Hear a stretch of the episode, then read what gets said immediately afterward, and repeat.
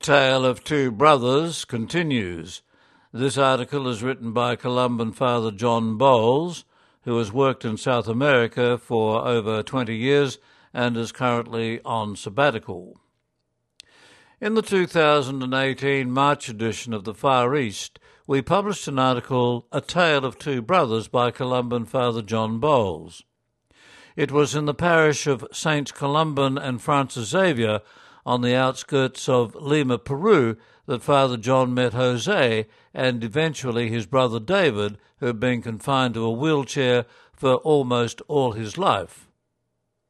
When asked why Jose and his parents never wheeled David to church, especially when they had their annual Mass for the sick, Jose said, Come and see why.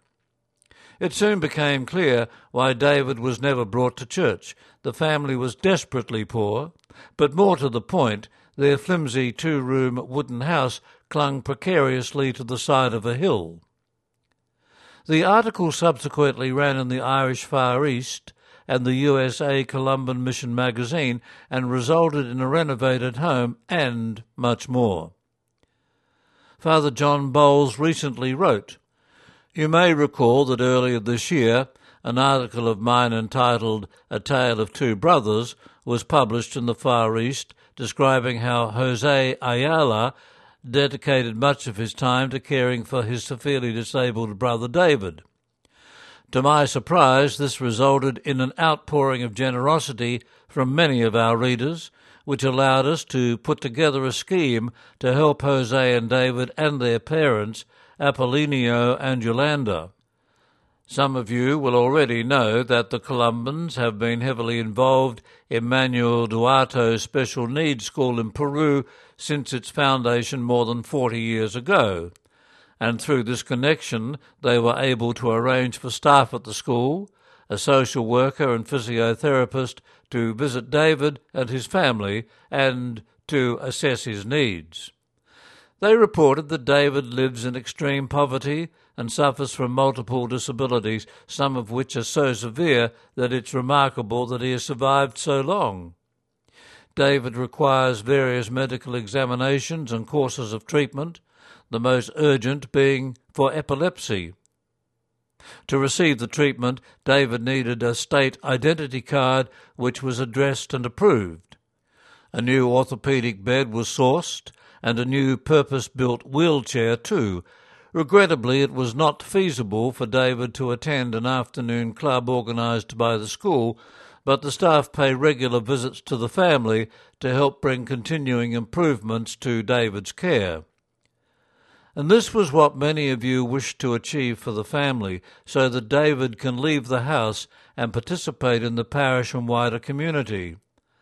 After investigations, the Columbans began working with an architect to rebuild their house using a prefabricated construction that, if the family were to move in the future, it could be taken with them. About the house, Father John said, nearly there with the house. I was hoping it would be finished before I left Lima for my sabbatical, but the final touches still need to be done. Nevertheless, the new finished product is impressive. The floor is laid, walls built, and roof installed. We've done them a nice bathroom, laundry area, and kitchen sink. There'll be two bedrooms. Doorways have been made wide enough to let David's wheelchair get through them all right. Jose and Mum Yolanda came over to inspect the premises and have their photos taken with me. They were effusive in their gratitude to all concerned. David was sleeping, so we didn't wheel him down for the occasion. David's brother Jose has been keen to pursue third level education and has decided to build on his experience as a catechist by becoming a religious education teacher. He has been accepted by a local Catholic university on a half scholarship. This is excellent news, and he has the full support of his parents. The donations towards this are being managed by a foundation set up by Columban Father Ed O'Connell and managed by the director of Manuel Duarte School, which has many years' experience of supporting young people who are also parish catechists through third level education. With many thanks. And that article, written by Columban Father John Bowles, who is currently on sabbatical.